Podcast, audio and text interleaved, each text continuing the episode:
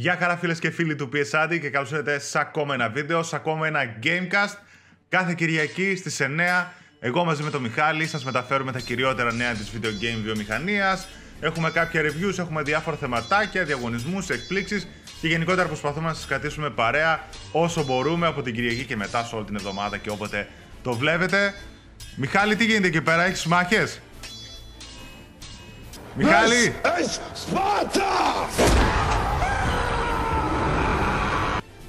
Τι, Έλενα και, Έλενα και κύκλο πάτησες. Ου, αρχίσαμε. Κάτσε να το βγάλω. Για βγα. Βγά την πέρα κεφαλαία σου, στρατηγέ. Εντάξει, καλώς είσαι, καλώς είσαι. Ήμουνα σε μάχη. Α, έτσι. Αν το καταλάβατε. Αν το καταλάβατε. Τι γίνεται, τι κάνεις, καλά είσαι? Πώς πάνε? Τι, κουράστηκες? Πολύ... Κουράστηκα, κάθε μέρα γυμναστήριο, γυμναστήριο για να έρθω να πολεμήσω, δεν μπορώ πια. Λογικό είναι, αφού δεν θυμάσαι και στην ταινία όλοι τριακόσιοι ήταν φέτες. Δεν μπορείς να είσαι έτσι απλά. Α, είπα να βγάλω και την μπλούζα, αλλά μετά θα έχουμε και θεματάκια. Όχι, άστο, άστο, κράτησέ το. Γιατί και, ε, στο... ναι. Γιατί και το Assassin's, το Odyssey είναι αρκετά ερωτικό παιχνίδι. Θα σε αφήσω... ε, είμαι κι εγώ ερωτικός. Οπότε θα σου Νοείτε. πάει εκεί, μπορείς να βγάλεις την μπλούζα όσο παίζεις. Γιατί έχει έτσι... Λοιπόν, παιδιά, τι γίνεται, καλά, ελπίζω να είστε όλοι καλά. Λοιπόν, τα μωράκια, τα μωράκια ήρθανε. Το μενού τι έχει σήμερα? Λοιπόν, έχει μέλανα ζωμό, κατευθείαν, έχει από τη Σπάρτη. Φορμ... Έχει Φόρμουλα ένα. Έχει Α, Formula. εντάξει. Ναι, έχει Φόρμουλα ένα στην Ρωσία. Α, ωραία, εντάξει. Αυτό το παρακολουθείς εσύ και κάνουμε κανένα δυο άτομα που θα λάβουν μέρος στον διαγωνισμό που θα πούμε μετά. Να, είδες. Θα πούμε λίγα λογάκια για το Assassin's Creed Odyssey. Λίγα, λο... Λίγα λογάκια, γιατί τη Δευτέρα, αύριο δηλαδή, αν εσείς το βλέπετε, Κυριακή που βγήκε το Gamecast, τη Δευτέρα το μεσημέρι βγαίνουν τα reviews, οπότε εκεί θα δείτε αναλυτικότερα την άποψή μου για το παιχνίδι που παίζω και θα έχει πέσει και το embargo και στο επόμενο Gamecast θα μπορούμε να πούμε ότι θέλουμε πιο άνετα. Τώρα λίγες εντυπώσεις θα πούμε στην αρχή, γιατί και εγώ και ο Μιχάλης έχουμε παίξει το παιχνίδι. Έχουμε φυσικά διαγωνισμό, τα αποτελέσματα του προηγούμενου διαγωνισμού, κάποια νέα και κιου εν έι στο τέλος, ως συνήθως. Λοιπόν, Μιχάλη, θα αρχίσω με το κλασικό, ναι, ναι, για που, που θα γίνεται έτσι από εδώ και πέρα. Θα λέω, ναι, όσο εσείς, όσο εγώ μιλάω, εσείς παρακαλώ. Θα λέω... Πεθάνεις το προηγούμενο που το έβλεπα, όσο εγώ μιλάω, εσείς παρακαλώ. Ναι ρε, και εγώ το βρήκα το μέχρι τον Άδων εκεί πέρα, να λέει τα χαζάτο. Από το Ράδιο Αρβίλα ήταν. Ναι, ναι, ναι. Λοιπόν, θα, ε, όσο πάλι επίσης εγώ θα λέω τον νέο διαγωνισμό. Από κάτω θα παίζουν νικητές, να θυμίσω στον προηγούμενο διαγωνισμό, ε, τρεις νικητές. Από δύο, γιατί τα πολλοί λέγανε θέλω το άγκον, θέλω το ένα, θέλω το άλλο. Δεν έχει τέτοια. Από δύο παιχνίδια, τρεις νικητές. Από μοιράζει, ένα άγκονι μοιράζει ο Θεός Ζήσης, και από μοιράζει, ένα ονράς. Οπότε, στο σημερινό διαγωνισμό έχω δύο δωράκια επίσης αρκετά ιδιαίτερα. Το ένα είναι το Formula δύο χιλιάδες δεκαοκτώ που σας περιμένει εσάς και δύο φίλους ακόμα του Μιχάλη που βλέπετε Formula ένα να το διεκδικήσετε. Το παιχνίδι είναι πολύ... Το παιχνίδι είναι πάρα πολύ καλό, παιδιά, να ξέρετε. Το καλύτερο φόρμουλα των τελευταίων ετών. Formula εφ ένα δύο χιλιάδες δεκαοκτώ, The Official Video Game. Και αυτό είναι επίσης ένα πρόμο από ένα παιχνίδι το οποίο σας έχω πρίξει γενικά αρκετές φορές. Μιλάω για το Steep, το οποίο τώρα που έρχεται χειμώνας νομίζω είναι ότι πρέπει. Είναι για snowboarding, ski κτλ. Παιχνίδι, έτσι, extreme sport. Πολύ ωραίο από τη Ubisoft, φανταστικό. Ε, ο διαγωνισμός... όλους... Κατρακύλα κάτω. Ναι, ναι, έχει κάτι τέτοια κατρακύλα. Που κατρακύλα σε όλο το βουνό, ξέρω εγώ, έχω τραβήξει και ένα βιντεάκι παρόμοιο.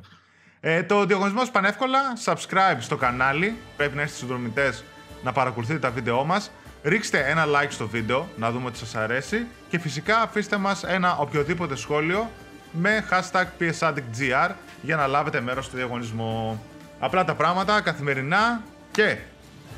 Τι να κάνουμε, πάμε να πούμε έτσι λίγα πραγματάκια για το Odyssey. Ναι, θέλω κούρεμα. Και ξύρισμα θες. Δεν μπορείς έτσι. Δεν θα σε στείλω. Πώς με κατατάξαν, πώς με πήρανε στο σώμα. Αξύριστος, αγιάλιστος, τζο και μπουρντέλο. Δεν θα σε στείλω έτσι θερμοπύλες. Να πάει να γαμηθεί. Είσαι φυλακή, δεν στέλνω κανένα. Λοιπόν. Στέρηση εξόδου. Μπράβο, στέρηση μάχης. Τέλος. Όχι μη, ξέρω εγώ. Όχι, θέλω να πολεμήσω. Λοιπόν, Μιχάλη, για πες να ξεκινήσουμε από σένα για το mm-hmm. event που έγινε κάτω στην Αθήνα και σας βάλω να παίξετε λίγο το παιχνίδι για λίγες ώρες. Για πες τις δικές σου εντυπώσεις και θα πω μετά εγώ κάποιες λίγες εντυπώσεις από το παιχνίδι έτσι που το έχω στα χέρια μου και το παίζω για το review. Λοιπόν, καταρχήν ευχαριστούμε πάρα πολύ την Ubisoft και τη σι ντι Media για την τιμή που μας κάνανε και ήμασταν προσκεκλημένοι στο event. Εννοείται. Από εκεί και πέρα ε, παίξαμε το Assassin's Creed Odyssey. Mm-hmm. Ε, αυτή τη φορά διαλέξαμε να παίξουμε την Κεφαλονιά και τα Μέγαρα. Άσχετα αν δεν φτάσαμε ποτέ στα Μέγαρα, γιατί θέλει αρκετές ώρες για να πάμε προς τα εκεί. Ε, δεν μπορώ να πω πάρα πολλά πράγματα, γιατί δεν θέλω να κάνω κάποιο spoil για να χαλάσω τη μαγεία του παιχνιδιού σε κάποιον. Απλά θα σας πω, ρε παιδιά, ότι εμένα προσωπικά αυτή η, η απεικόνηση της αρχαίας Ελλάδας μου αρέσει πάρα πολύ. Το έχω ξαναπεί και σε άλλα Gamecast και θα το ξαναλέω και θα το ξαναλέω. Τα τοπία είναι μαγικά, τα χρώματα είναι μαγικά και διαλέξτε μόνο Κασάνδρα. Και όλοι οι άλλοι να πάτε να διαλέξετε Αλέξιο. Όπως τα με, μερικοί διπλανοί μου εδώ, ξέρω. Οι γείτονές σου. Ναι, ναι, διαλέγουν κάτι Αλέξιους και κάτι τέτοια. Τέλος πάντων, το παιχνίδι είναι για μένα φανταστικό. Ε, όσο μπορεί να είναι φανταστικό για κάποιον. Mm-hmm. ε, έχει μια αποτύπωση του Origins, οκ. Okay, αλλά θα το καταευχαριστηθείτε. Εγώ σας λέω, μόνο, τη, μόνο την κλωτσιά του Οδύσσης Σπάρτα που έχει μέσα τελείωσε. Ναι, και δεν είναι μόνο αυτό. Είναι ένα από τα τριάντα abilities, ξέρω εγώ, που μπορεί να έχεις. Και η ναι, καλά, δεν μιλάμε τώρα. Απλά σου λέω, ρε παιδί μου, σαν βασικό τέτοιο, σαν βασικό skill το έχει. Ναι, πάντως είναι ωραίο τσιτάκι αυτή η κλωτσιά του. Ε, το Οδύσσης Σπάρτα, τέλος πάντων, η κλωτσιά. Anyway, λοιπόν, θα πω και εγώ λίγα βασικά, γιατί το embargo μέχρι τη Δευτέρα δεν επιτρέπει, ξέρω εγώ, έτσι ολοκληρωμένες γνώμες, βαθμολογίες κτλ. Οπότε θα περιμένετε να δείτε το review εκεί πέρα και στο επόμενο Gamecast θα το αναλύσουμε το παιχνίδι περισσότερο. Το παιχνίδι, λοιπόν, όσοι σας, άρεσαν, το, όσοι σας άρεσε το Origins, θα σας αρέσει και το Odyssey. Είναι κατά βάση ένα ογδόντα ενενήντα τοις εκατό reskin του Assassin's Creed Origins στην Ελλάδα. Το έχουν προσαρμόσει στο ελληνικό περιβάλλον. Έχουν κάνει το μεγαλύτερο χάρτη έως τώρα του παιχνιδιού. Είναι μεγαλύτερος από mm, το Origins yeah. που ήταν ήδη μεγάλος. Και φυσικά μιλάμε για ένα τελείως διαφορετικό τοπίο. Το παιχνίδι είναι πάρα πολύ φωτεινό. Δηλαδή φαίνονται όλα άσπρα, παραλίες, γαλάζια τοπία, πρασινάδα παντού, άσπρα, ε, ξέρω εγώ, αμμουδιές, σπιτάκια. Ο ήλιος είναι έτσι, πάντα... Λέει, ε, βλέπετε ένα άσπρο χρώμα και μια, ένα άσπρο παλί. Όχι. Μετά δείτε ταινία χειροκρότηση. Μην το, γε, το γελάς, γιατί κάποιοι που έχουν έιτς ντι αρ τηλεοράσεις που τονίζει πάρα πολύ το άσπρο, θα τους φανεί πολύ φωτεινό το παιχνίδι, όντως. Δηλαδή και εγώ στο έιτς ντι αρ το, το πρόσεξα πόσο πολύ πιο φωτεινό είναι το παιχνίδι. Ενώ το Origins ήταν έτσι περισσότερο πορτοκαλένιο. Εμείς που έχουμε πι ες φορ Pro, εσείς που δεν έχετε, πάρτε τα τέτοια μας. Όχι, εντάξει, θα το δείτε και στο απλό, δεν τίθεται θέμα. Απλά θέλω να σου πω ότι το Origins, ρε παιδί μου, ήταν ένα πορτοκαλί παιχνίδι, θα το έλεγα έτσι, ξέρω εγώ. Όλα εκεί με την άμμο και με τις πυραμίδες και το ένα και το άλλο. Είχε αυτή την απόκριση. Αυτή η απόκριση του Odyssey είναι άσπρη, η απεικόνηση της Ελλάδος είναι καταπληκτική. Καταρχάς, ο χάρτης είναι τεράστιος. Για να πας απλά από το ένα σημείο στο άλλο, θες πόση ώρα. Εντάξει, προφανώς. Ω, καλά. Προφανώς τα νησιά και τα λοιπά είναι μικρογραφίες. Δεν ε, το συζητώ. Ε, είναι τεράστιος ο χάρτης, είναι εντυπωσιακός. Πόλεις, η Αθήνα, ο Παρθενώνας, όλα που κάνανε. Όλα, όλα, όλα. όλα, όλα. Ε, το έχω πει εγώ. Στο... Ναι, στο Σούνιο, στο Αίγιο, από εδώ, από εκεί, στα νησιά. Όλα που πας είναι φανταστικά. Μυτιλήνη. Μυτιλήνη, ναι, όλα. Επίσης, είναι το πιο ανάλαφρο Assassin's Creed της σειράς. Πραγματικά είναι... Πιο, το πιο ανάλαφρο παιχνίδι, γιατί νομίζω ότι είναι το Assassin's Creed με το περισσότερο χιούμορ, το περισσότερο ανάλαφρο χαρακτήρα, ε, φαίνεται και από τους διαλόγους και από τους διάφορες Έλληνες εκεί πέρα γνωστές φυσιογνωμίες της αρχαιότητας που έχουν, όλοι είναι λίγο κάπως πιο αστεί, πιο ανάλαφροι, δηλαδή έχει, νομίζω έχει αρκετή κωμωδία, ίσως κάποιος τους ξυνήσει αυτό. Αυτοί που έχουν αγαπήσει το Assassin's Creed από την αρχή κτλ. Να δουν να γίνει τόσο κωμωδία. Ε, και όχι μόνο η κωμωδία, έχει μέσα και σκηνές ερωτικές. Και όχι, γιατί δεν ξέρω αν είχε στα προηγούμενα Assassin's, εγώ δεν θυμάμαι κάτι. Δεν έχω παίξει, ας πούμε, κανένα δύο. Σε αυτό έχει ερωτικές σκηνές σε φάση π.χ.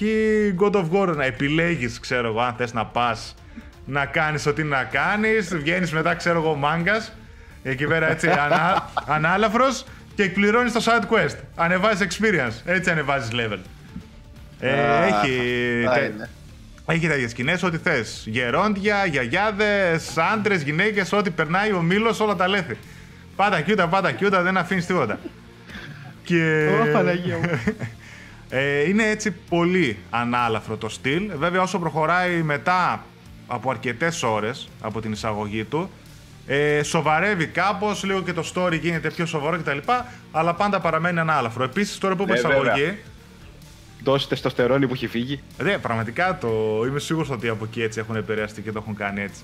Μετά τώρα που είπα για εισαγωγή, να θυμίσω ότι το Origins είχε τη χειρότερη εισαγωγή της σειράς. Το Odyssey, oh, δεν ξέρω αν έχει την καλύτερη, πάντως έχει κατά πολλές φορές καλύτερη εισαγωγή από, το, από την απέσια εισαγωγή του Origins. Δηλαδή ε, η εισαγωγή κατευθείαν που σε βάζει στο παιχνίδι, στο κλίμα, είναι φανταστική, δεν θα πούμε τι είναι, πολύ πιθανό να το ψηλιάζεστε.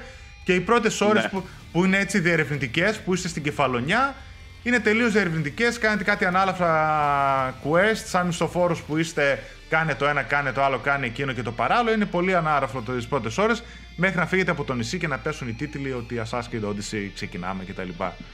Ε, το παιχνίδι είναι πολύ ωραίο, γενικά και όλη η φάση με την Ελλάδα και τα side quests που σου δίνουν κτλ. Είναι καταρχάς αρκετά διαφορετικά τα side quests το ένα από το άλλο.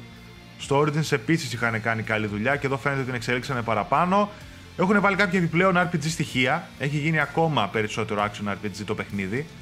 Ανεβάζεις level, abilities, πάρα πολλά. Έχεις τα engravement, engravements, κάπως έτσι, που δίνουν άλλο ένα κλικ παραπάνω στα αρ πι τζι στοιχεία. Μπορείς να πας στους blacksmith και να βάλεις κάποια στατιστικά παραπάνω στον εκάστοτε εξοπλισμό που έχεις, πέρα από τη σπανιότητα και το διάφορο εξοπλισμό που βρίσκεις α, μέσα στο παιχνίδι. Ε, τα πλοία είναι καταπληκτικά, οι, μονο, oh. οι, οι μονομαχίες θα έλεγα.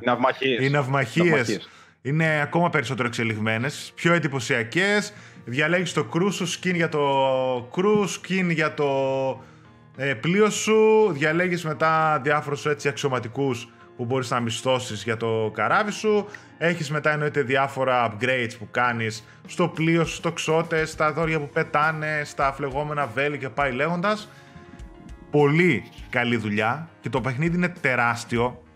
Πραγματικά παίζω, παίζω, παίζω. Μου βγαίνουν συνέχεια quest και side quest γύρω-γύρω. Έχω ένα σωρό quest που έχω αναλάβει και δεν τα έχω κάνει. Νομίζω ότι για να δει κάποιος εκατό τοις εκατό το Odyssey μπορεί να χρειαστεί και εκατό ώρες για να κάνει όλα τα side quests που ζητάει από εδώ και από εκεί τα λοιπά, για να πει ότι τα έχω δει όλα, το αφήνω στην άκρη τελείως. Θέλει σίγουρα εκατό ώρες. Φανταστείτε ότι μόνο για το main quest θα σας πάρει κανένα σαραντάωρο. Οπότε σκεφτείτε όλους ναι. ο υπόλοιπος τεράστιος κόσμος και τα τόσα πράγματα που έχει, ότι θα φτάσει γύρω στο εκατοστάωρο. Και μην ξεχνάμε ότι η Ubisoft θεωρεί ότι το Odyssey είναι το πρώτο της ε, live service uh, Assassin's Creed παιχνίδι. Δηλαδή ένας κόσμος ο οποίος θα εξελίσσεται συνεχώς, θα προσθέτουν καινούργια πράγματα, θα προσθέτουν events, θα προσθέτουν διάφορα έτσι quests κτλ. Φαντάζομαι, ώστε να ασχολείστε συνέχεια ξανά και ξανά, πέρα από το season pass που θα βάλουν περισσότερα πραγματάκια, expansions και πάει λέγοντας. Νομίζω ότι αξίζει και... να το περιμένετε και να το παίξετε. Θα δείτε και το review που έχω αναλυτικά και βαθμολογίες και συν και πλην.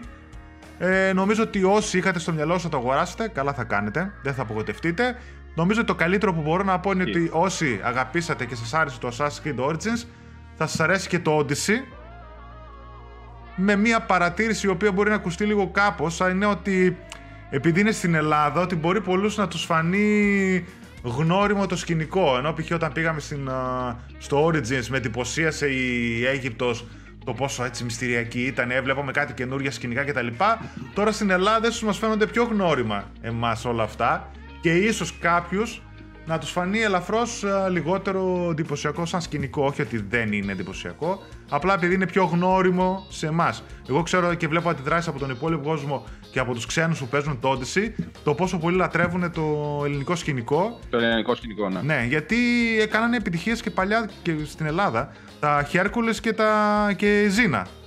Ναι, ναι, ναι. Από εκεί δηλαδή φανταστε, φανταστείτε ότι αν διαλέξετε την Κασάνδρα και παίξετε το Odyssey, θα είναι σαν το παιχνίδι Ζήνα που θα θέλαμε να βγει και δεν βγήκε ποτέ. Είχε βγει ένα στο PlayStation ένα, αλλά θέλω να σας πω. Και στο ένα... δύο. Ναι, φανταστείτε ένα σύγχρονο παιχνίδι Ζήνα, αν διαλέξετε την Κασάνδρα. Γι' αυτό και εγώ λίγες ώρες μετά, αφού είχα παίξει το Odyssey, ε, ψιλομετάνιωσα που είχα διαλέξει τον Αλέξιο. Θα ήθελα να διαλέξω την Κασάνδρα. Ε, μα δεν μ' ακούς, δεν μ' ακούς. Θα ήθελα να διαλέξω την Κασάνδρα κτλ.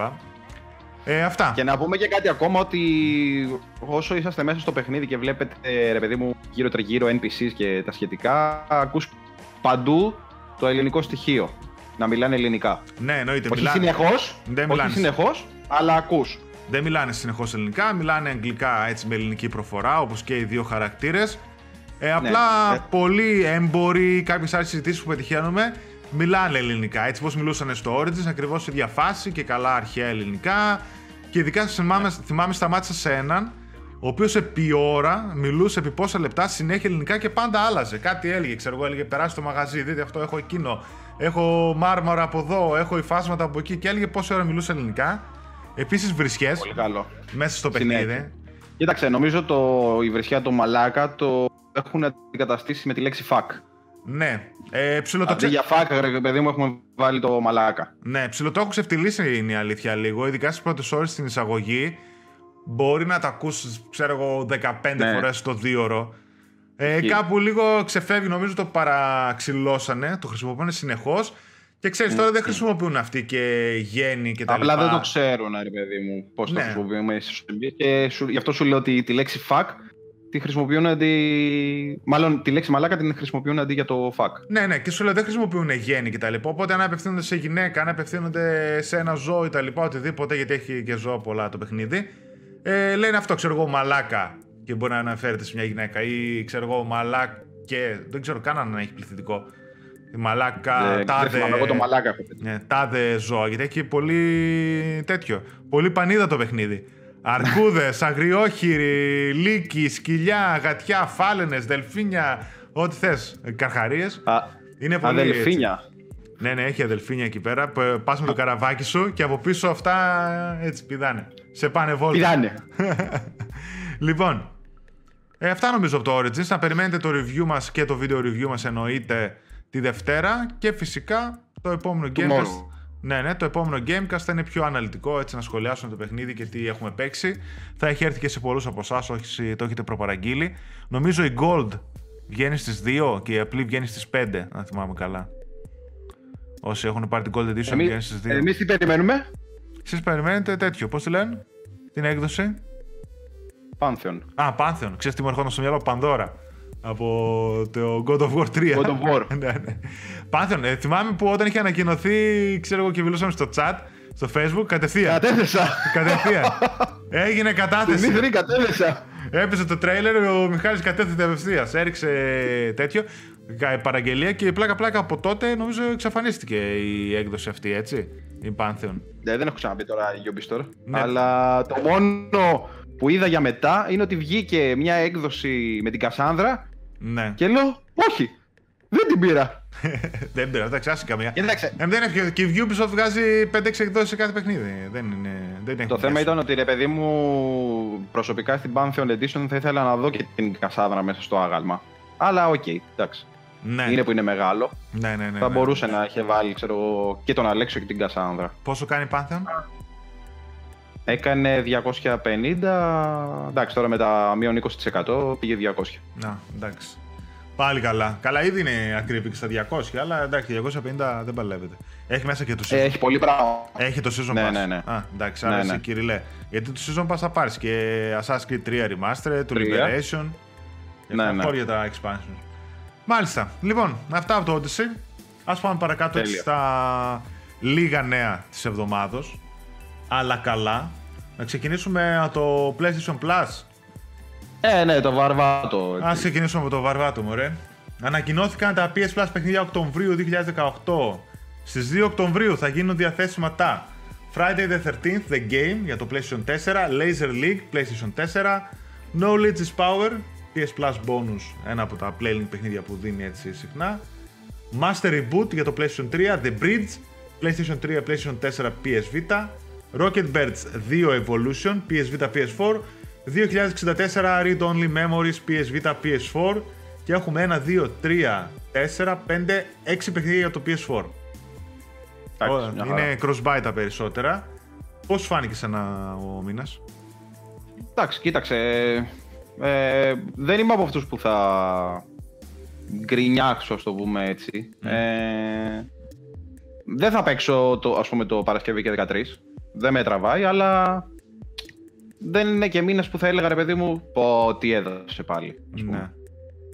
Τώρα αν μας έδινε κάποιο indie-indie, ξέρεις, θα γινόταν ο μεγαλύτερος τζέρτζελος. Ναι. Αλλά γενικά ρε παιδί μου, εντάξει, μπορεί να μην είναι ο βάτος του μήνας που είχαμε συνηθίσει από, τις προηγου... από τους προηγούμενους μήνες, ξέρεις, που έδινε τα God of War και τα σχετικά. Mm-hmm. Αλλά είναι μια χαρά ικανοποιητικός μήνας, ειδικά με το Παρασκευή και δεκατρείς που μπορείς να παίξεις και online με πόση παρέα. Γιατί όχι. Mm-hmm. Κοίτα, εγώ νομίζω πως ο μήνας είναι έτσι και έτσι. Θεωρώ ναι, ότι αυτό. Το Friday the thirteenth The Game θα έχει απήχηση γενικότερα. Θα το παίξουμε πολύ γιατί είναι και άγνωστο σαν game, επειδή είναι και online. Μπορείς να παίξεις έτσι ναι, με τους φίλους σου, να σε κυνηγάει ο ένας κτλ. Ε, είναι καλό τσικο παιχνίδι. Τα υπόλοιπα Laser League, Master Reboot, The Bridge κτλ. Ούτε καν, δεν το συζητώ. Το Rocket Birds. Αλλά αυτά μου περνάνε διάφορα. Ναι, το Rocket Birds δύο Evolution είναι καλό, το έχω παίξει στο πι ες Vita. Είναι ένα action platform κτλ. Έχει τη φάση του, δηλαδή αξίζει κάποιος να το δοκιμάσει. Και το Read Only Memories είναι πολύ καλό για το πι ες Vita. Δηλαδή για το Vita δώσανε καλά παιχνιδάκια. Βέβαια είναι και cross-buy όλο με το πι ες φορ, οπότε μπορείτε να παίξετε και εκεί. Δεν υπάρχει σημασία. Εγώ αυτό που κατάλαβα είναι ότι τον Οκτώβριο και τον Νοέμβριο τουλάχιστον ε, δεν θα δώσουν οι υπηρεσίες καλά παιχνίδια. Δηλαδή και το Xbox Live Gold και το πι ες Plus δεν νομίζω να κάψουν, mm. να κάψουν τα καλά τους τα χαρτιά και τις συμφωνίες που έχουν, γιατί είναι γεμάτοι μήνες με μεγάλες κυκλοφορίες ρε εσύ. Αυτό δηλαδή... πήγα να σου πω. Εγώ σε κάποια φάση όταν είδα τους, το μήνα που ανακοινώθηκε ότι ανακοινώθηκε, έλεγα ευτυχώς, κατ' εμέ έτσι, η προσωπική μου άποψη, ευτυχώς που δεν έδωσε κάποιο βαρβάτο παιχνίδι.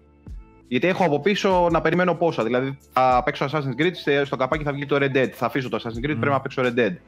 Ε, παίζει να πάρω. Α, βγαίνει το Spyro μετά, θα είναι και το Spyro. Θέλω να πλατινιάσω τη Λάρα. Ε, είναι πολλά. Αυτό είναι το θέμα. Είναι πολλά. Γιατί το να δώσουν ένα καλό παιχνίδι και να το κάψουν, προτιμώ να το δώσουν π.χ. Δεκέμβριο απέναντι στις γιορτές, να κάνουν και λίγο τζέρτζελο κτλ. Ή από τον ε, μα... το καινούριο χρόνο. Γιατί τώρα, όταν ο κόσμος θα πέσει με τα μούτρα στο FIFA που μόλις βγήκε, στο Red Dead Redemption δύο, στο Assassin's Creed Origins και ακολουθούν μετά. Τι έχει κόλλο. Αστερίξ και Οβελίξ. Ναι, αν μπράβο, όλοι με τα μούτρα στο Αστερίξ και Οβελίξ. Πού πάει ρε παιδί μου το πι ες Plus.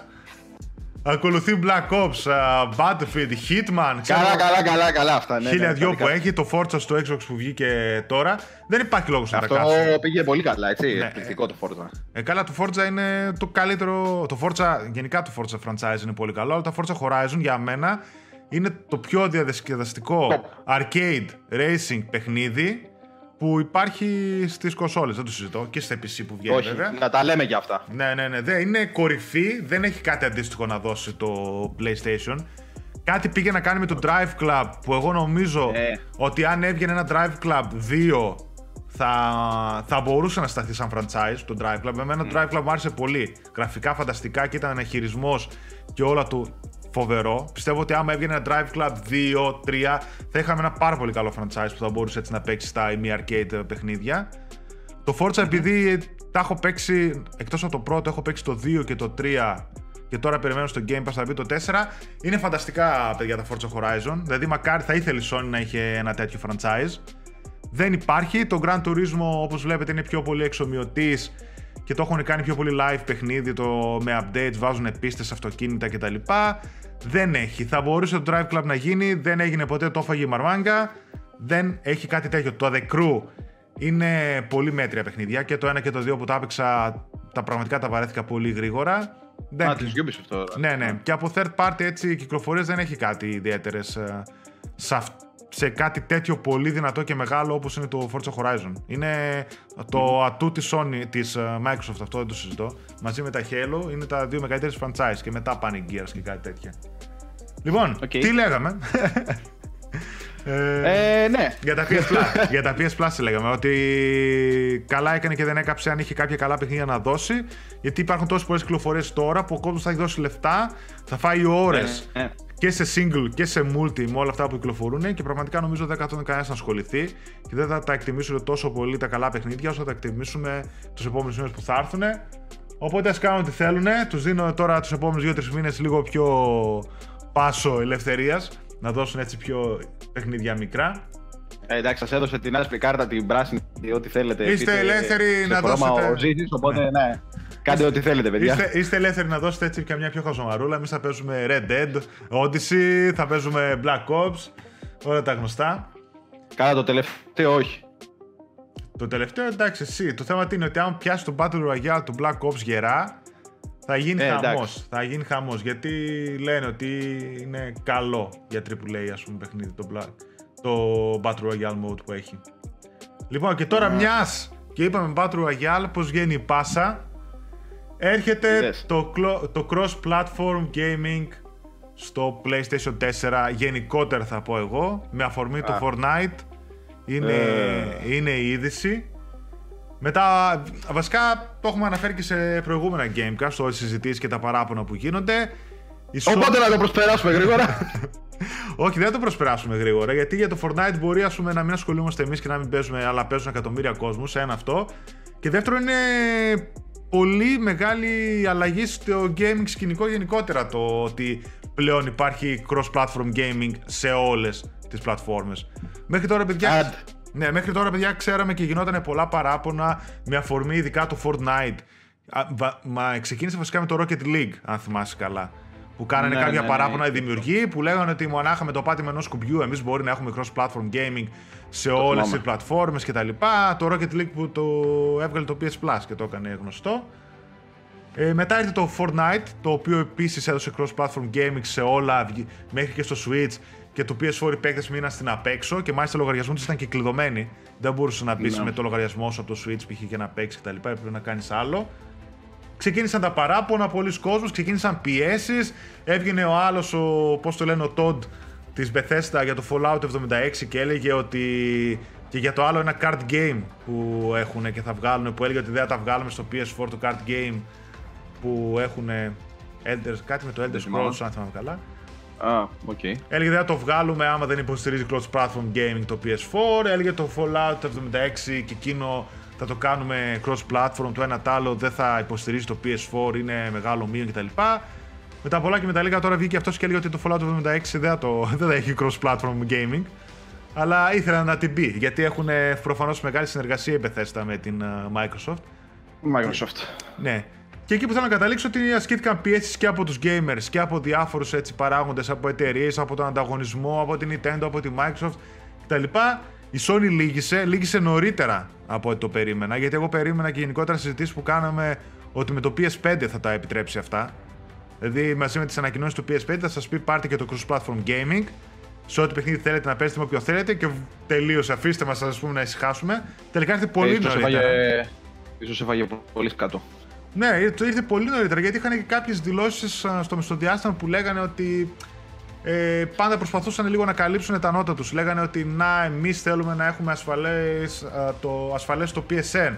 Θέλουμε να ασφαλίσουμε τους παίκτες ότι έχουν την καλύτερη εμπειρία στο πι ες εν. Το ένα, το άλλο, κάτι βλακίες δι, δηλώσεις. Και τελικά τι, περάσανε ένα, δύο, τρεις μήνες και το ανοίξανε το cross-platform gaming. Αρχικά, για το, να δούμε και εδώ θα πάει. Αρχικά για το Fortnite παίζει beta και σε, και σε επιλεγμένα third-party παιχνίδια. Δεν είναι για όλα. Θα πάει ένα παιχνίδι το τέτοιο. Το cross-platform gaming, δεν θα είναι για όλα έτσι το default, γιατί θέλει δουλειά. Ναι, απλά να δουν ρε παιδί μου και πώς δουλεύει. Ναι, ναι, θέλει δουλειά και από τους developers βέβαια, γιατί μετά μπαίνουμε σε, άλλα, σε άλλη φάση. Του στείλω εγώ παίζω από το πι σι με keyboard και mouse, εσύ παίζεις από το DualShock τέσσερα, ο άλλος παίζει από το κινητό του το Android και εκεί δεν ξέρω, νομίζω κάνουν κάτι διαφορετικά λόμπι, κάτι το ένα, κάτι το άλλο, έτσι για να λύσουν κάποια προβλήματα, γιατί δεν είναι δίκαιο να παίζει ο ένας από το άλλος από εκεί. Δεν συγκρίνονται τα ίδια. Παρ' όλα αυτά, εκεί που θέλω να καταλήξω είναι ότι ήταν μια μεγάλη απόφαση της Sony να λυγίσει τον ανταγωνισμό και καλά έκανε κατ' εμέ. Και είναι μεγάλη αλλαγή για, το... για τη βιομηχανία των video games, έτσι, το να μην υπάρχει πλέον τέτοιος διαχωρισμός, τουλάχιστον... Καλά, αυτό... Τουλάχιστον σε κάποια παιχνίδια, ναι, τουλάχιστον σε κάποια παιχνίδια. Δηλαδή το επόμενο ποιο είναι, να σταματήσουν οι κονσόλες και να τελειώνει η υπόθεση. Ναι. Να παίζουμε όλοι ένα το... digital, μόνο. Ένα... ένα streaming, λέω, μόνο και τελείωσε. Δεν δε σ' άρεσε. ε, δεν μ' αρέσει, ρε, δεν, δεν το μπορώ. Μ' αρέσει αυτό το, το κουτάκι, τη συλλογή τέλος πάντων. Τώρα θα λέω έχω συλλογή, wow, την έχω στο PlayStation ή οπουδήποτε άλλο.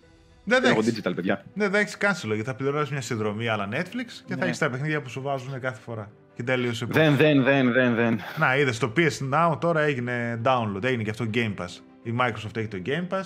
Στο τέλος έτσι θα γίνουν. Και μετά σιγά Έλα, σιγά πώς. θα αρχίσουν να κλείνουν τα παιχνίδια και να εξαφανίζονται, όπως σιγά σιγά κλείνουν διάφοροι servers από παιχνίδια του PlayStation τρία. Ε, καλά, εντάξει τώρα αυτό. Τέλος, εντάξει, αυτό προφανώς δεν ενδιαφέρει και κανέναν, αν έχει μείνει κάποιος να παίζει αυτά τα παιχνίδια. Ε. Τέλος, οι online servers για τα PlayStation All-Stars, Twisted Metal και Warhawk, τρεις μεγάλοι τίτλοι και πολύ καλοί για το PlayStation τρία. Κλείνουν ε, στις... Τότε που πέσανε καλά ήταν. Τώρα... Στις εικοστή πέμπτη Οκτωβρίου το online κομμάτι τους πάβει να υφίσταται. Θα, είναι... θα κλείσουν οι servers, το offline βέβαια θα μπορούν να παίξουν κτλ. Απλά διάφορα έτσι features και τα online only trophies που έχουν δεν θα μπορούμε να τα πάρουμε όσοι τα κυνηγάτε και αυτά. Έχεις παίξει εσύ κάποιο από αυτά τα παιχνίδια? Ούτε όχι. Το PlayStation All, Battles, All Star Battles Royale? Όχι, όχι. Oh, αυτό όχι, ήταν ωραίο. Όχι, όχι, όχι. Αυτό ήταν ωραίο και μάλιστα και στο βίντεο ήταν πολύ καλό. Αυτό, αυτό θέλει sequel. Δηλαδή, αν τα Twisted Metal και Warhawk τα ψιλοέθαψε μαζί με το PlayStation All Stars, τώρα νομίζω που θα βγει και το, το Smash στο Nintendo Α, Switch. Ένα αυτό, καινούριο PlayStation αυτό δεν All είναι Stars. Λίγο τέτοιο. Ναι, να πήγαινε να χτυπήσει το Smash, ας πούμε, γιατί πάνω κάτω τη ίδια φάση έχει. Ναι, καλά, εντάξει, άμα το κυκλοφορήσουν τώρα δεν πρόκειται να χτυπήσει το Smash. Το Smash είναι τεράστιο. Απλά θα μας πω σε μια άλλη φάση θα μπορούσε να βγάλει ένα καινούριο PlayStation All Stars. Γιατί τώρα έχουμε, ε. και, καινούριο, έχουμε και καινούριους χαρακτήρες έτσι με το Πι Ες φορ. Δηλαδή θα ναι, μπορεί να βάλει τον καινούριο τον Κράτος. Θα μπορεί να βάλει μη, ε, έναν άλλο χαρακτήρα από το Uncharted. Θα μπορεί να βάλει το, την Alloy από το Horizon. Θα μπορεί να βάλει. Δεν, δεν ξέρω τώρα, κάποιους άλλους χαρακτήρες από καινούρια games. Το Spider-Man. Που έχει, ναι, θα μπορούσε να βάλει το Spider-Man, δεν το συζητώ. Είχε μέσα. Ήταν ωραίο παιχνίδι και είχε και δύσκολα, δύσκολη πλατίνα, γιατί την έχω πάρει σε αυτό. Είχε δύσκολη online πλατίνα. Γιατί Α, έπρεπε... την έχεις πάρει. Ναι, ναι, την έχω πάρει. Ευτυχώς ένα τρόφι που ήταν πολύ δύσκολο μου βγήκε ψιλοκατά λάθος. Γιατί έπρεπε να μπεις, να παίξεις με τέσσερις παίχτες, να τους κερδίσεις χωρίς να σε ακουμπήσουν καν. Αν θυμάμαι καλά το τρόφι. Oh. Ε, και αυτό δεν γινόταν ρε εσύ. Όταν γίνεται χάμος και ε, πάντα γίνεται να, σε, να μην σε γίνεται, χτυπήσουν. Δεν γίνεται να κάνεις πάρτι με άλλους τρεις φίλους, τέσσερις και να... Ε, άμα έχεις φίλους, ναι. Έτσι. Εγώ που δεν έχω φίλους oh. να μπω να παίξουν ας πούμε, το ίδιο παιχνίδι, ε, είχα μπει με αγνώστους και ευτυχώς δεν ξέρω τι έγινε τώρα, είχαν κάποιο πρόβλημα στις κτλ. Ένας-ένας βγήκανε από το παιχνίδι, έμεινα στο τέλος, έλεξε το παιχνίδι και ξέρω εγώ, τάκ, βούσκασε το τρόφι. Ωραία, λέω, τι κολοφαρδία. Πολύ καλό αυτό. Ε, ωραίο παιχνίδι. Κολοφαρδία είναι ωραία. Πάντως ήταν ωραίο παιχνιδάκι. Αυτό είχε μέσα το Solid, το Metal Gear, το Nathan Drake, το Sly.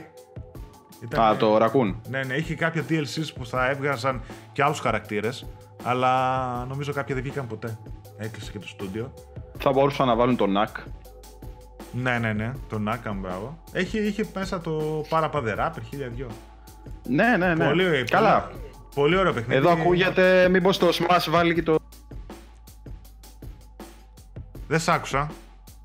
Λέω, εδώ λέω, ακούγεται μήπως και το, το Smash βάλει και το Crash Bandicoot. Α, ναι, μπορεί, μπορεί, μπορεί. Έχουν βάλει ένα σωρό χαρακτήρες μέσα. Χαμός, ναι, μπορεί ε, να βάλει και το Crash τώρα, έτσι πως είναι multi-platform. Λοιπόν. Είδομεν. Είδομεν. Μετά πάμε σε κανένα δυο νεάκια έτσι μικρά που έχουμε για το Red Dead Redemption δύο, το οποίο έρχεται με άγριες διαθέσεις. Oh. Αυτό, αυτό θέλω να δω πόσο θα πουλήσει. Έτσι, χωρίς trailers, χωρίς τίποτα, χωρίς online να μας έχουν δείξει τίποτα, θέλω να δω πόσο θα πουλήσει. εικοστή έκτη Οκτωβρίου, πάμε άγρια δύση. Λοιπόν, στα ράκια... Άγρια στήση θα πάμε έτσι όπως πάμε. Καλά, η Rockstar έτσι έρχεται. Με άγριες διαθέσεις. ε, λοιπόν, στα ράκια των καταστημάτων θα βρούμε τις εξής κονσόλες. ένα τεραμπάιτ Πι Ες φορ Pro, απλή έκδοση, μαύρο. ένα τεραμπάιτ Πι Ες φορ, σκέτο. Και ένα πεντακόσια επίσης Πι Ες φορ μαύρο. Πακέτα όλα αυτά τα τρία μαζί με το Red Dead Redemption και ένα DualShock. Οπότε βγάλανε έτσι κάποια bundles. Δεν υπάρχει κάποια special έκδοση για okay. το παιχνίδι, η κονσόλα, θέλω να σου πω, χρώματα κτλ. Κλασικά bundles.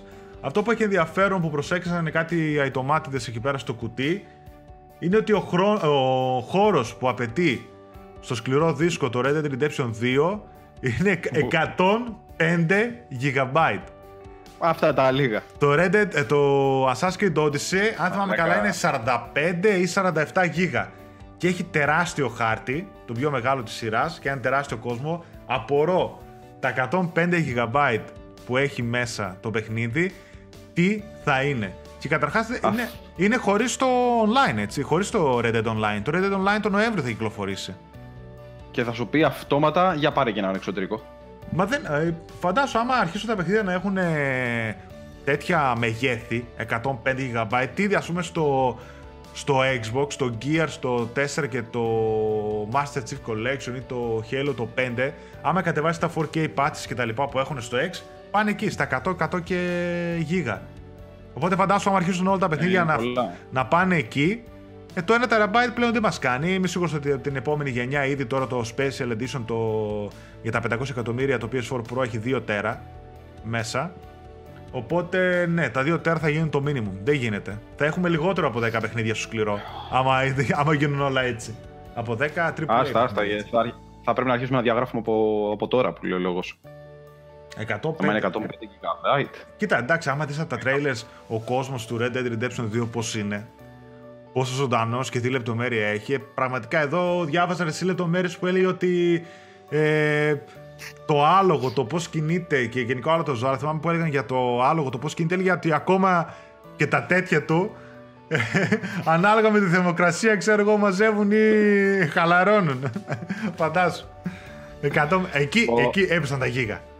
Έπεσε, αλλά εκεί έπεσαν ε, τα πολλά, πολλά. Έπεσε το θέμα είναι ότι δεν, δεν έχουμε δει τίποτα. Όχι τα τέτοια του, του αλόγου, δεν έχουμε δει γενικά τίποτα. Δεν έχουμε δει τίποτα και πραγματικά θέλω να δω, γιατί είμαι σχεδόν σίγουρος ότι ίσως θα δούμε έναν από τους καλύτερους open world κόσμους. Γιατί λέγανε ότι δεν είναι τίποτα random.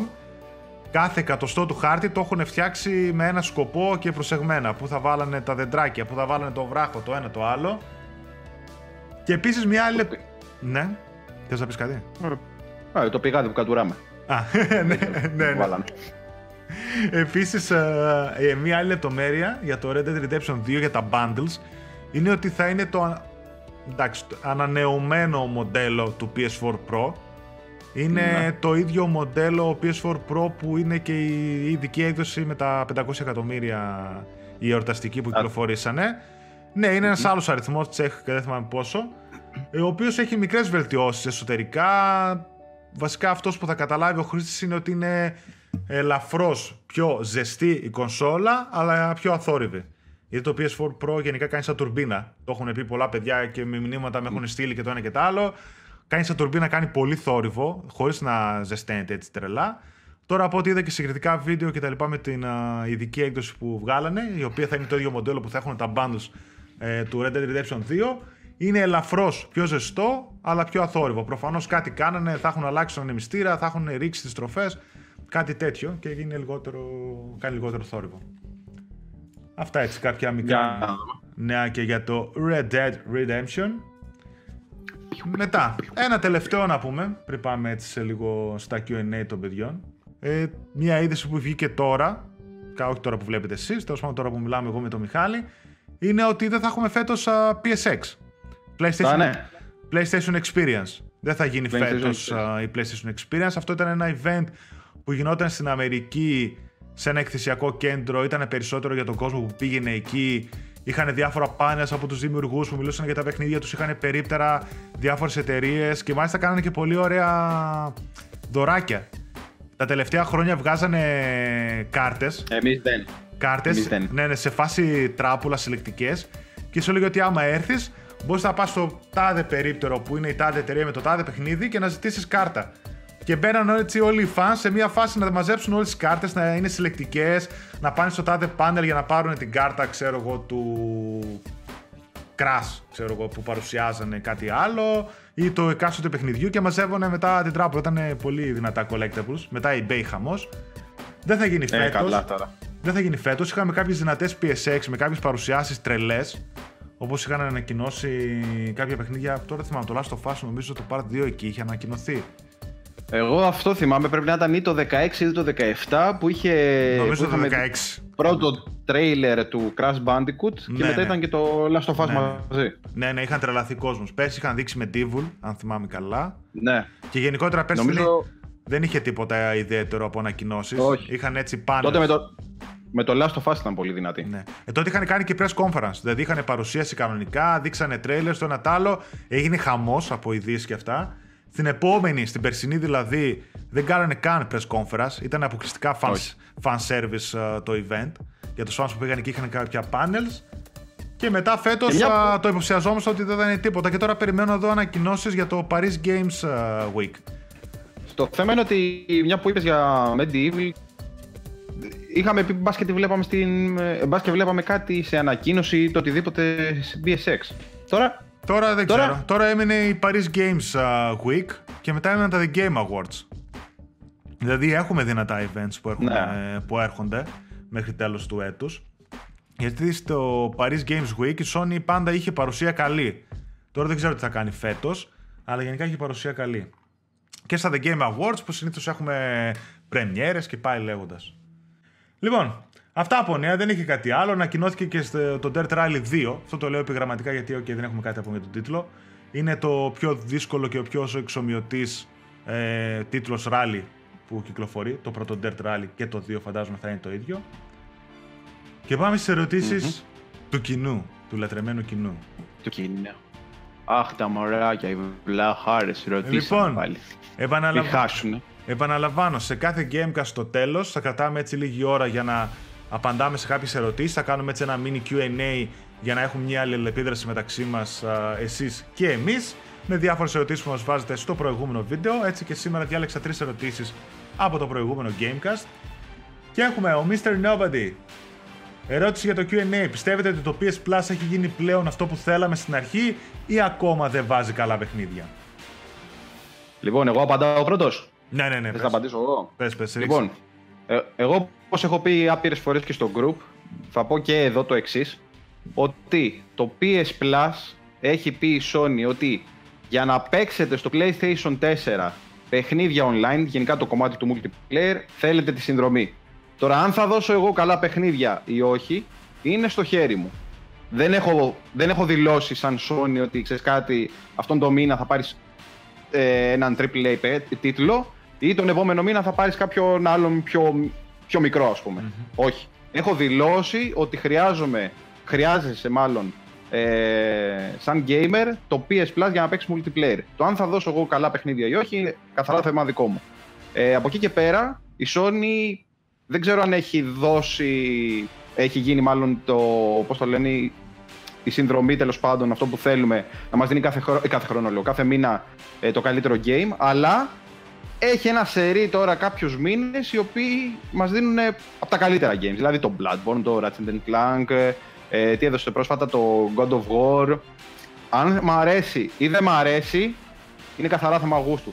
Σαν παιχνίδι όμως, τουλάχιστον αυτά που, τα οποία ανέφερα, σαν παιχνίδια τα, αυτά τα οποία ανέφερα, είναι από τα καλύτερα. Mm. Δεν μπορείς να πεις ότι το Bloodborne, ξέρω εγώ, δεν είναι ωραίο γιατί δεν μ' αρέσει. Όχι, καταλαβαίνω την αξία του, το Bloodborne είναι και γαμό τους τίτλους, άσχετα εμένα αν δεν μ' αρέσει ή αν, ναι, δεν πρόκειται να το αγγίξω ποτέ μου. Ναι, ναι. Από εκεί και πέρα έχει πάει ένα σερί μηνών το, στα οποί, στους οποίους δίνει πάρα πολύ καλά παιχνίδια. Τώρα εντάξει, έτυχε αυτόν τον μήνα να δώσει το Παρασκευή και δεκατρία. Δεν είναι κακό παιχνίδι, αλλά δεν είναι και το τέλειο. Ναι. Συμφωνώ. Εγώ και εγώ δεν έχω να πω κάτι διαφορετικό πάνω σε αυτό. Αυτό που είπες, στο πι ες Plus πληρώνουμε συνδρομή αναγκαστική για να παίζουμε online. Θα μπορούσε να μην έδινε τίποτα. Όταν λέμε, ναι, τίποτα, τίποτα, να σκάγαμε πενήντα εξήντα ευρώ το χρόνο και να σου λέγε αυτά είναι, αυτά θέλω και είναι μονάχα για να παίζεις online, όπως ήταν στις αρχές.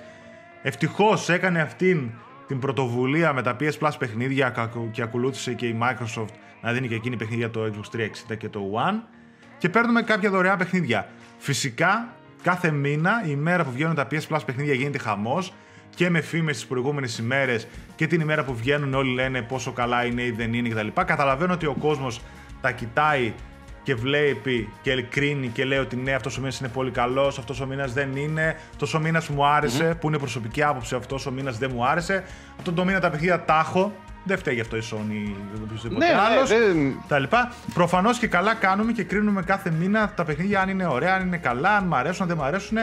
Προσωπικά είναι θέμα γούστου τις περισσότερες φορές και φυσικά και μετά και αντικειμενικά κάποιες φορές εννοείται τα παιχνίδια είναι καλά. Μα σαφώς είναι θέμα γούστου. Όπως π.χ. ένα Bloodborne, όπως λες που εσύ δεν το παίξεις καλά, ε, εκεί πέρα είναι αντικειμενικά ένα καλό παιχνίδι. Ε, δεν τα... Μα ναι, εγώ δεν το έχω πει ας πούμε. Ναι, ναι. Bloodborne, Dark Souls και τέτοια τα παιχνίδια, εγώ δεν τα παίζω γιατί δεν μου αρέσουν. Ρε, παιδί. Mm. Δεν μου αρέσουν το στυλ ή μπορεί να είμαι κάργα άσχετος, αλλά ναι. δεν. Όχι, δεν το... όμως το παιχνίδι είναι και τι δουλειά έχει πέσει για να είναι αυτό το παιχνίδι. Αυτό σου δηλαδή, αν δω εγώ και πω ότι. Κάτι, αυτό το παιχνίδι είναι μαλακία. Δεν μπορώ να το πω αυτό γιατί δεν είναι μαλακία. Mm. Μπορεί να είναι σαν, σαν άποψή μου για μένα μόνο ότι ξέρεις κάτι είναι χάλια, αλλά κατά βάθος ξέρω ότι δεν είναι χάλια. Mm. Ναι, όχι, δεν το συζητώ. Εκεί πέρα είναι αντικειμενικά καλά τα παιχνίδια. Κατάλαβες. Δηλαδή και η προσωπική άποψη, όχι, ναι. okay, είναι του καθενός το να τα παίξει, όχι, αλλά εκεί είναι αντικειμενικά ένα άριστο παιχνίδι, ένα Πλάτων που θα δώσει, ένα God of War, ναι. Remaster κτλ. Σίγουρα τους τελευταίους μήνες και γενικά τον τελευταίο χρόνο, ένα με ενάμιση χρόνο. Έχει ανέβει κατά πολύ η ποιότητα των παιχνιδιών. Ε, ναι. Εντάξει, εκεί που έδινε τα indies. Ναι, ναι, βλέπουμε πα... κατά πολύ. πάρα πολλά τριπλ έι παιχνίδια και είμαι σίγουρος ότι θα συνεχιστεί αυτό το trend μέχρι να φύγει η γενιά. Όσο παλιώνουν και άλλα παιχνίδια. Έχει δώσει πολλά καλά και δυνατά παιχνίδια για όποιον έχει έτσι χρόνια πι ες Plus συνδρομή. Έχει κάνει μια καλή βιβλιοθήκη. Τους τελευταίους μήνες ειδικά ήταν σερί, τρένο. Και απλά νομίζω ότι. Ναι, ναι, δεν το συζητώ. Δεν δε... το συζητώ τώρα αυτό το πράγμα. Ναι, και το λέω γιατί έτσι πως λέει, παιδί μου, εδώ πέρα ο φίλος, ότι έχει γίνει πλέον αυτό που θέλαμε στην αρχή, ή ακόμα δεν βάζει καλά παιχνίδια. Αυτό δε, δεν μπορεί να σταθεί τόσο πολύ σαν ερώτηση, γιατί δεν μπορούμε να πω ότι εμείς στην αρχή θέλαμε το πι ες Plus για να παίρνουμε καλά παιχνίδια. Ήταν αυτό που. Μα δεν το ξέραμε αυτό. Ναι, ότι ήταν αναγκαστικά το πι ες Plus για να παίζουμε online. Στην αρχή δεν δίνανε καν παιχνίδια. Μετά και απλά... συνεχίζει να είναι αυτό το πράγμα, μην το ναι. ξεχνάμε. Συνεχίζει να είναι αυτό το πράγμα. Απλά. Το... Ναι. Είναι multiplayer, καθαρά multiplayer. Το Α. Plus είναι καθαρά multiplayer. Άσχετα αν θα δώσει ή δεν θα δώσει παιχνίδι. Mm. Απλά μας χρυσώνουν αύριο... το happy, παιδιά. Μας χρυσώνουν το happy για να μας τα αρπάζουν και να είναι λίγο έτσι πιο βατή όλη αυτή η μετάβαση που έγινε από το δωρεάν multiplayer του PlayStation τρία στο πι ες φορ επιπληρωμή. Και πλέον το έχουμε συνηθίσει, mm. για να λέμε και το στραβού το δίκιο. Και πλέον κυνηγάμε όλοι και τις προσφορές, δηλαδή εκεί πέρα που κάνουν εξήντα πλέον οι δώδεκα μήνες, καμιά σαράντα συνδρομή όλοι τις φορτώνουμε. Οπότε ναι, πέφτουν λίγα ευρώ το μήνα. Άμα μας κάτσουν και καλά παιχνίδια, τότε είμαστε υπερευχαριστημένοι, είναι λογικό αυτό. Και το συνήθως που δεν έχει καλά παιχνίδια να λέμε ε, τι βλακία έδωσε, δεν ασχολείται με το πι ες Plus. Είναι αυτό που λέγαμε ότι δεν είναι στο χέρι μας, θα τα κρίνουμε εννοείται ναι ή όχι, μακάρι να μας τυχαίνουν και παιχνίδια που δεν τα έχουμε και μας αρέσουν ώστε να τα παίζουμε και να βγαίνουμε ακόμη πιο κερδισμένοι. Αλλά ναι, το πι ες Plus είναι αναγκαστικό για το multiplayer και δεν το παίρνουμε για τα παιχνίδια. Κυρίως mm-hmm. κάποιος θα το πάρει για να παίζει multiplayer ή αν θέλει με σαράντα ή εξήντα ευρώ να έχει απλά τη δυνατότητα να κάνει μια βιβλιοθήκη και αν του κάτσουν δύο, τρία, τέσσερα, πέντε παιχνίδια το χρόνο για να τα παίξει φθηνά και δωρεάν. Ναι, συσσαγω... Συσσαγωγικά το δωρεάν, γιατί τίποτα που δεν δίνει το πι ες Plus είναι δωρεάν, από τη στιγμή που το πληρώνουμε. Και φυσικά περιμένουμε να δούμε τι θα γίνει το δύο χιλιάδες δεκαεννιά. Εκεί Μάρτιο, Α, ναι. Ναι, τελευταία φορά το Μάρτιο δεκαεννιά, οπότε στο πι ες Plus Απριλίου, να δούμε τι αλλαγές θα κάνουν στη συνδρομή, στην υπηρεσία, γιατί κόβονται τα παιχνίδια που θα δίνουν για το Vita, για το PlayStation τρία και θα είναι μόνο το πι ες φορ. Φαντάζομαι και κάτι άλλο θα κάνουν, δεν μπορεί. Εκεί ναι, θα έχει δούμε. ένα ενδιαφέρον να δούμε, γιατί ό,τι και αν κάνουν θα φανεί και το πώς θα πάει μετά με το πι ες πέντε η φάση. Mm-hmm. Next question. Ναι, ναι, ναι, ναι, ναι, μας λέει πολύ καλά λόγια ο μίστερ Diavolus. κιου εντ έι. Ναι. Όταν ανακοινώνεται ή κυκλοφορεί ένα παιχνίδι, το κάνετε παραγγελία απευθείας? Αν ναι, τι εκδόσεις? Special, Collector, απλή. Σε αυτό έπεσε... Σε αυτό έπεσε μέσα. Ε, πρέπει να απαντήσω εγώ τώρα, ας πούμε. Κοίταξε, να το πω. Ε, όταν είναι ένα παιχνίδι το οποίο με καίει και με καίει πολύ. Δηλαδή τώρα ας πούμε οι μήνες που έρχονται στην καινούργια χρονιά, το Odyssey, Red Dead Redemption, Τερίφιο Velix, Spyro. Α, oh, Spyro δεν έχεις συλλεκτικές, απλά πήρα όλα τα merchandise εγώ. Αγόρασα όλα τα merchandise. Ε, τι άλλο είναι μετά? Α, μετά νομίζω πάει το Resident. Ναι, ναι. Τέλος πάντων, εγώ γενικά σε όλα αυτά που ανέφερα παίρνω συλλεκτικές εκδόσεις. Γενικά όταν είναι ένα παιχνίδι το οποίο με καίει και με καίει πολύ, προσπαθώ να κυνηγάω πάντοτε τη συλλεκτική έκδοση. Αν δεν τα καταφέρω να βρω τη συλλεκτική έκδοση, πάω στην αμέσως ε, κατώτερη. Δηλαδή, μπορεί να είναι η Space, ξέρω εγώ, το Steelbook. Αυτό. Mm-hmm. Εγώ... Αλλά γενικά ναι, τα γενικά όσο δεν πάει.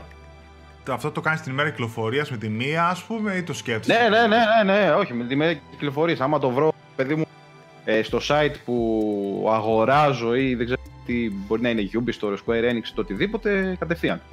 Χτυπά, τα χτυπάς με τη μία δηλαδή. Πέφτει. Κατευθείαν. Το, χτυπάω, το, χτυπάω. Το έμβασμα φεύγει με τη μία, μάλιστα. Κατάλαβα. Ναι, ναι, ναι. Είσαι από αυτούς δηλαδή. Λοιπόν, κοίτα, κι εγώ κάπως έτσι κινόμουν στο παρελθόν. Δηλαδή, κοιτούσα τα παιχνίδια που μου αρέσουν. Βασικά, θα ξεκινήσω από πιο πίσω.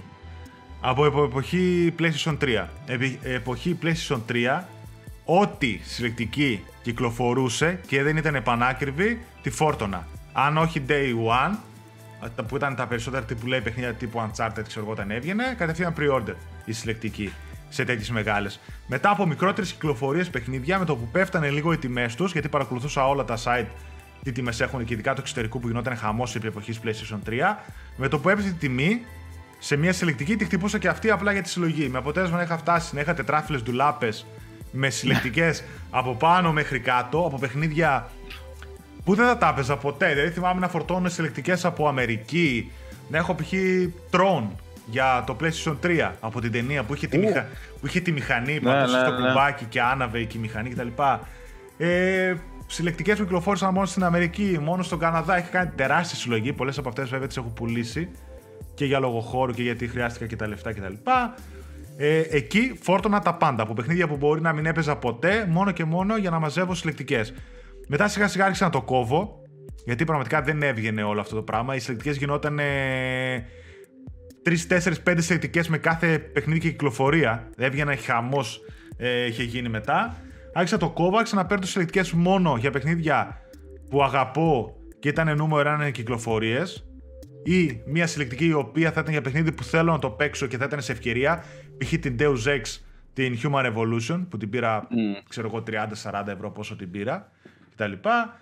Κάτι τέτοιου τύπου συλλεκτικές. Του Dishonored δύο που την πήρα με τη μία, που ήταν πολύ καλή συλλεκτική και ήξερα ότι θα ξεπουλήσει. Φαίνεται εδώ πέρα πίσω. Η, αυτή είναι το. Επίσης ένα παιχνίδι που μου άρεσε, το Wildlands, την οποία τη βρήκα σε πολύ καλή τιμή μαζί με την έκδοση από το Ubisoft. Την πήρα γύρω στα εβδομήντα ευρώ και έχει μέσα πολύ ωραία καλούδια. Έχει μέχρι, μέσα και ακουστικά και ωραία έτσι διακοσμητικά. Season Pass, α, ό,τι θες μέσα το παιχνίδι. Κάποιες τέτοιες προσφορές. Και μετά σιγά σιγά αρχίζω να κόβω και τελείως τις συλλεκτικές. Να σου mm-hmm. πω την αλήθεια, δηλαδή δεν έχω πάρει συλλεκτική God of War, δεν έχω πάρει συλλεκτική Spider-Man, δεν έχω πάρει συλλεκτική Horizon. Τη μόνη που μετάνιωσα βέβαια είναι που δεν πήρα τη Horizon συλλεκτική. Είναι η αλήθεια. Ε, γιατί πλέον έχω αρχίσει να σκαλώνω πολύ με τα πολλά λεφτά που ζητάνε. Δηλαδή όταν μου ζητάνε εκατόν πενήντα ναι, και διακόσια ευρώ, ε, κάπου εκεί δεν γίνεται. Και όσο μεγαλώνουμε, ηλικιακά μεγαλώνουν και οι, Α, οι ανάγκες. Οι υποχρεώσεις, οι ανάγκες κτλ. Ε, και δεν γίνεται κάθε μήνα να δίνω, ας πούμε, εκατόν πενήντα ευρώ και διακόσια ευρώ για μία συλλεκτική. Όταν εγώ μπορεί να θέλω να, με τα ίδια λεφτά να πάρω τρία, τέσσερα, πέντε, δέκα παιχνίδια. Κατάλαβες. Οπότε πλέον έχω αλλάξει. Εκεί βέβαια είμαι και από τους τυχερούς, για να λέμε και την αλήθεια, παιδιά. Είμαστε από τους τυχερούς. Εντάξει, εγώ τουλάχιστον μαζί με τον Μιχάλη τώρα που μιλάμε.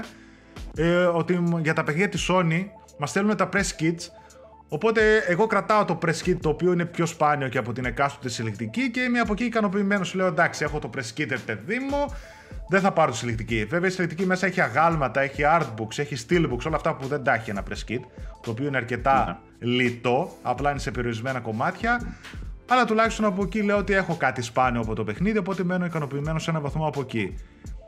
Πλέον οι συλλεκτικές mm-hmm. που χτυπάω είναι πολύ στοχευμένες, πρέπει να είναι πολύ value for money και κοιτάω να είναι πολύ σπάνια η συλλεκτική που θα πάρω που θα κάνει εκατόν πενήντα ευρώ, αλλιώς εγώ δίνω maximum εκατοστάρι για να πάρω κάτι συλλεκτικό και εκείνο να αξίζει το τι έχει μέσα.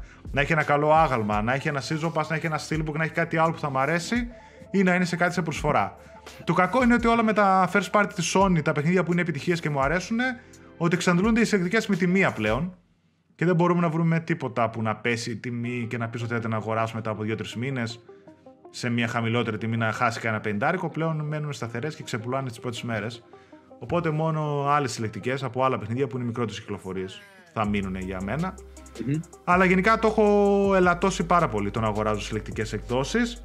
Περισσότερο πλέον κοιτάω, όπως σου είπα, να παίρνω παιχνίδια είτε απλές είτε Steelbook και εκείνο σε μειωμένες τιμές.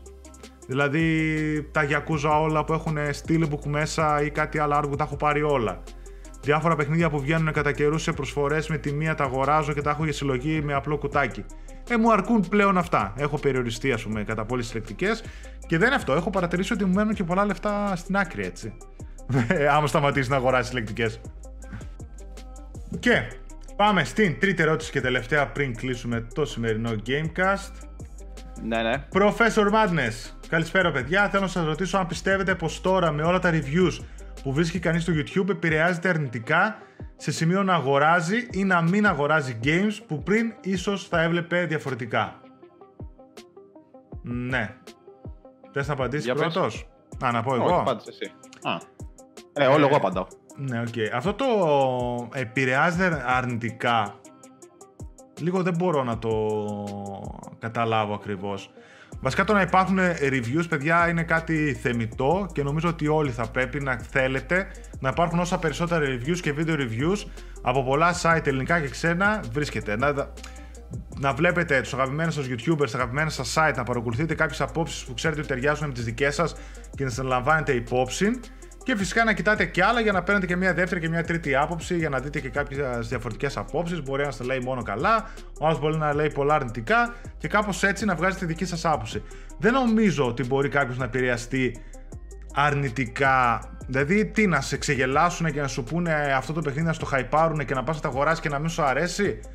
Γίνεται και αυτό. Είναι μια προσωπική άποψη. Μπορεί να πάρεις, ας πούμε, το Odyssey, ας πούμε, που παίζει τώρα και να μην σ' αρέσει όσο πολύ θα αρέσει στους reviewers που θα του βάλουν έναν καλό βαθμό ή το αντίστροφο, έτσι, να αγοράσεις ένα παιχνίδι το οποίο θα σου αρέσει πάρα πολύ και τα reviews που έχεις δει να το αναφέρουν ως κακό, ως μέτριο ή ως ένα απλά καλό παιχνίδι. Εγώ νομίζω ότι είναι προφανώς και επηρεάζουν τον κόσμο τα reviews, είτε είναι γραπτά είτε είναι βίντεο. Δεν ξέρω αν θεωρώ ότι είναι αρνητικό αυτό, δηλαδή το να σε επηρεάζει τόσο πολύ ώστε να πας να αγοράσεις ένα παιχνίδι ή να μην το αγοράσεις. Αν δεν το αγοράσεις, okay, θα έχεις γλιτώσει κάποια λεφτά. Αν όντως είναι κακό παιχνίδι, κάναν σωστή δουλειά οι reviewers, σε έχουν γλιτώσει. Οπότε δεν θεωρώ no. ότι σε επηρεάσανε αρνητικά. Το αν σε επηρεάσανε αρνητικά σε φάση ότι πήγες έδωσες εξήντα ευρώ για να πάρεις το χι παιχνίδι, επειδή στο χαϊπάρανε, επειδή το βάλουν όλες τις καλές βαθμολογίες και τελικά εσένα δεν σου άρεσε, όπως προείπα, είναι κάτι που συμβαίνει, αλλά νομίζω ότι πλέον είναι πολύ σπάνιο να την πατήσει κάποιος τόσο πολύ. Το να δεις δηλαδή reviews και να διαβάσεις reviews για ένα παιχνίδι το οποίο το αναφέρουν όλοι ότι είναι απλά καλό, καλό ή πολύ καλό ή άριστο με αρνητικά θετικά, βλέπεις βίντεο, βλέπεις φωτογραφίες, βλέπεις το ένα τ' άλλο, νομίζω ότι είναι πολύ δύσκολο πλέον ένας gamer να την, στην εποχή μας να την πατήσει. Το θεωρώ πολύ σπάνιο φαινόμενο, ή θα έχει ξεγελαστεί από κάποιο review που έχει διαβάσει για χύψη λόγους. Το θεωρώ προνόμιο πλέον, έτσι πως είμαστε και έχουμε τόση πληθώρα από reviews και από συνεντεύξεις και από gameplay και από walkthroughs, όλα αυτά που βλέπετε στο YouTube, το θεωρώ προνόμιο και νομίζω ότι είναι πάρα πολύ δύσκολο πλέον να ξεγελαστεί ένας gamer και να κουμπίσει τα λεφτά του σε ένα παιχνίδι τζάμπα. Ή δεν θα έχει Καλή. κάνει καλή έρευνα αγοράς, ή θα πήγε στα τυφλά για να πάρει ένα παιχνίδι χωρίς να δει τίποτα και θα του βγει και μάπα. Το θεωρώ πραγματικά απίθανο το να συμβεί κάτι τέτοιο. Με τόση τεράστια ροή πληροφορίας που έχουμε στις μέρες μας από παντού, από όλα τα μέσα, δεν ε, θεωρώ ότι επηρεάζεται κάποιος αρνητικά. Μπορεί να επηρεαστεί μόνο θετικά. Τώρα, αν επηρεαστεί αρνητικά σε φάση ότι αυτό το παιχνίδι το περίμενα, είναι κακό και δεν τα αγόρασα, εκεί θεωρώ ότι απλά του κλείτουσαν τα λεφτά.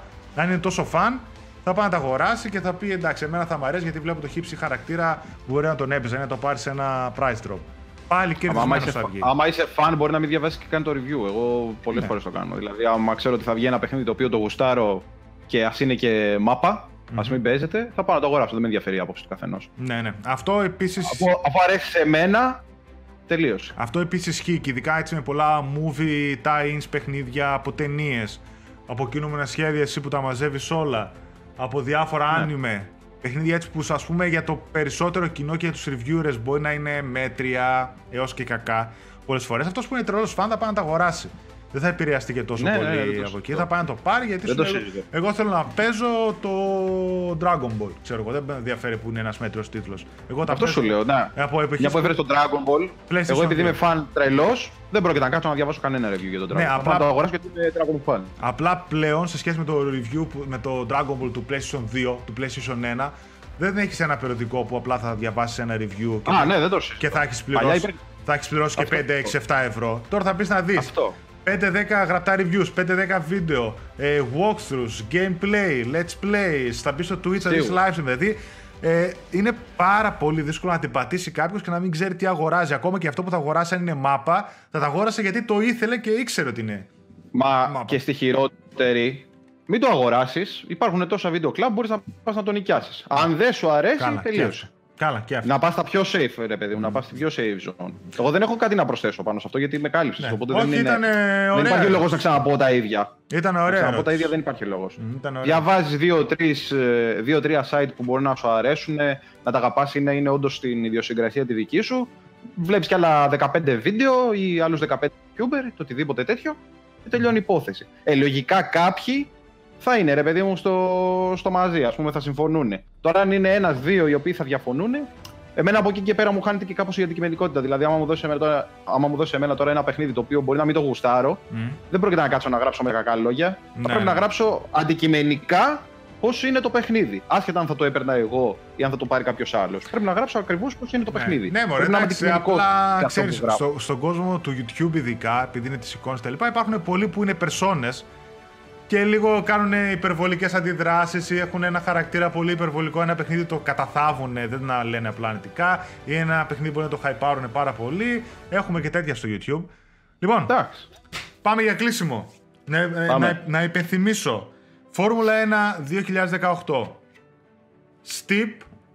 Ε, ναι, από τη Ubisoft επίσης. Για το, ναι, κόλλησα. Είναι μια στιγμή. Λοιπόν, αφήνετε σχόλιο με το ποιο παιχνίδι θέλετε, ή το Steep ή το Formula ένα δύο χιλιάδες δεκαοκτώ, κάνετε subscribe στο κανάλι και like στο βίντεο. Ο διαγωνισμός θα τρέξει μέχρι και τις πέντε Οκτωβρίου και τα αποτελέσματα θα ανακοινωθούν στο επόμενο Gamecast στις εφτά Οκτωβρίου. Αυτά.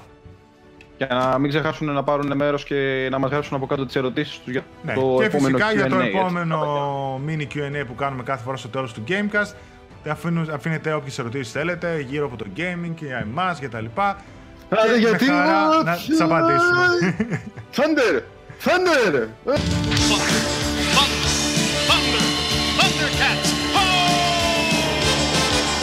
Άντε! Λοιπόν, να χαιρετήσουμε. Να χαιρετήσουμε. Ευχαριστούμε παιδιά που είδατε για άλλη μια Κυριακή όποτε βλέπετε αυτό ναι, το ναι. επεισόδιο. Ναι, ναι, ναι. Ευχαριστούμε που σας κρατήσαμε καλή παρέα, να έχετε ένα καλό καφεδάκι μαζί μας, να είστε όλοι καλά. Φιλάκια. Ναι, ναι, άντε γιατί έχουμε μάχες, ε, μουα, μουα, μουα, φιλιά στα μούτ. Περιμένετε, φεύγουμε. Άιντε, bye. Αέρα!